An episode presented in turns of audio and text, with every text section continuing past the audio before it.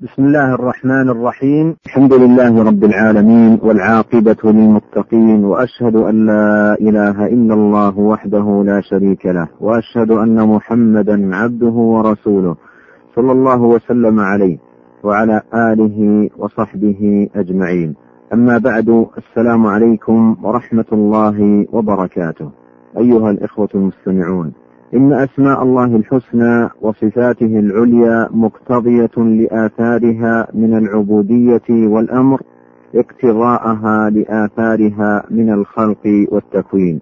وقد مضى في الحلقة الماضية الحديث عن اقتضائها لآثارها من الخلق والتكوين والحديث في هذه الحلقة سيكون عن اقتضائها لآثارها من العبودية كالخضوع والذل والخشوع والإنابة والخشية والرهبة والمحبة والتوكل وغير ذلك من أنواع العبادات الظاهرة والباطنة. فإن كل اسم من أسماء الله وكل صفة من صفاته له عبودية خاصة هي من مقتضياتها ومن موجبات العلم بها والتحقق بمعرفتها. وهذا مضطرد في جميع أنواع العبودية التي على القلب والجوارح. وبيان ذلك معاشر الإخوة المستمعين أن العبد إذا علم بتفرد الرب تعالى بالضر والنفع والعطاء والمنع والخلق والرزق والإحياء والإماتة فإن ذلك يثمر له عبودية التوكل على الله باطنا ولوازم التوكل وثمراته ظاهرة. قال الله تعالى وتوكل على الحي الذي لا يموت وقال تعالى وتوكل على العزيز الرحيم وقال تعالى رب المشرق والمغرب لا إله إلا هو فاتخذه وكيلا. وقال تعالى وتوكل على الله وكفى بالله وكيلا. وإذا علم العبد بأن الله سميع بصير عليم لا يخفى عليه مثقال ذرة في السماوات والأرض وأنه يعلم السر وأخفى ويعلم خائنة الأعين وما تخفي الصدور وأنه تبارك وتعالى أحاط بكل شيء علما وأحصى كل شيء عددا فمن عرف نفسه باطلاع الله عليه ورؤيته له وإحاطته به فإن ذلك يثمر له حفظ اللسان والجوارح وخطرات القلب عن كل ما لا يرضي الله. وجعل تعلقات هذه الأعضاء بما يحبه الله ويرضاه. قال الله تعالى ألم يعلم بأن الله يرى؟ وقال تعالى واتقوا الله إن الله سميع عليم. وقال تعالى اعملوا ما شئتم إنه بما تعملون بصير. وقال تعالى واعلموا أن الله يعلم ما في أنفسكم فاحذروه فلا ريب أن هذا العلم يورث عند العبد خشية الله ومراقبته والإقبال على طاعته والبعد عن مناهيه. قال ابن رجب رحمه الله راود رجل امرأة في فلاة ليلا فأبت فقال لها ما يرانا إلا الكواكب فقالت فأين مكوكبها؟ أي أين الله؟ ألا يرانا؟ فمنعها هذا العلم عن اقتراف هذا الذنب والوقوع في هذه الخطيئة.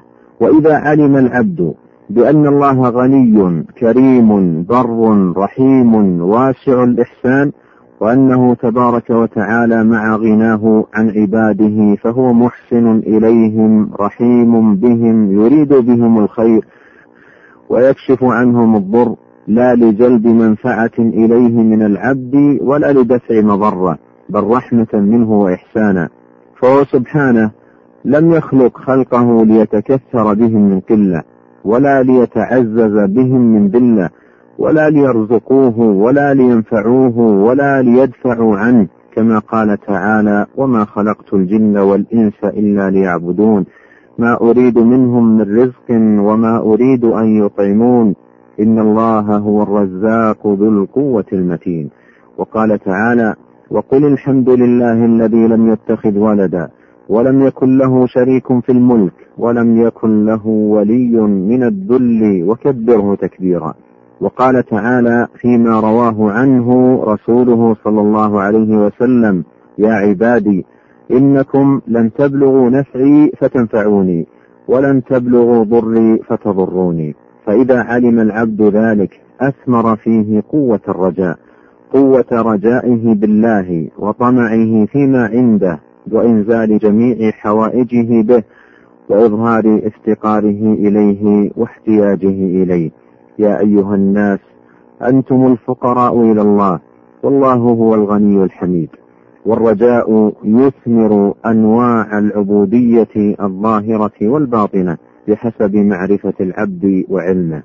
وإذا علم العبد بعدل الله وانتقامه وغضبه وسخطه وعقوبته فإن هذا يثمر له الخشية والخوف والحذر والبعد عن مفاخة الرب.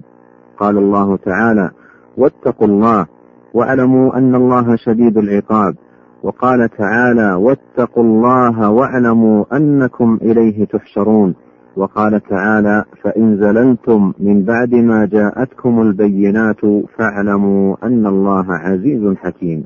وإذا علم العبد بجلال الله وعظمته وعلوه على خلقه ذاتا وقهرا وقدرا فإن هذا يثمر له الخضوع والاستكانة والمحبة وجميع أنواع العبادة.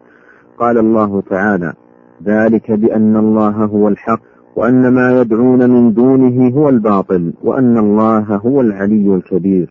وقال تعالى وهو العلي العظيم.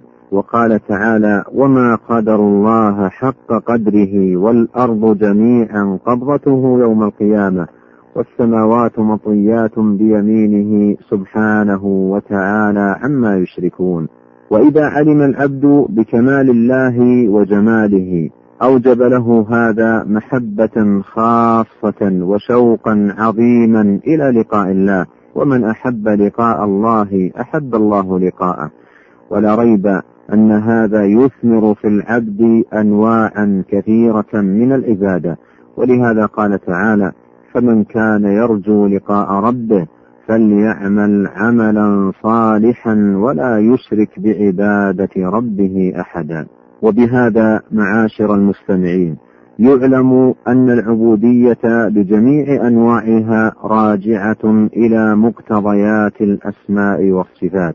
ولهذا فإنه يتأكد على كل عبد مسلم أن يعرف ربه ويعرف أسماءه وصفاته معرفة صحيحة سليمة وأن يعلم ما تضمنته وآثارها وموجبات العلم بها فبهذا يعظم حظ العبد من الخير ويكمل نصيبه منه.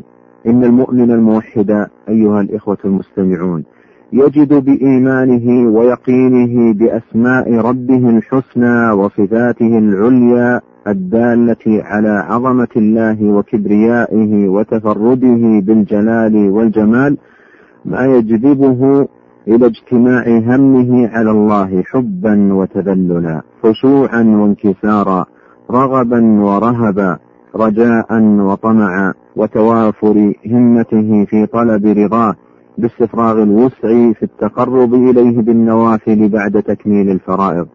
والتوفيق والرشد بيد الله لا مانع لما أعطى ولا معطي لما منع ولا حول ولا قوة إلا به عز وجل.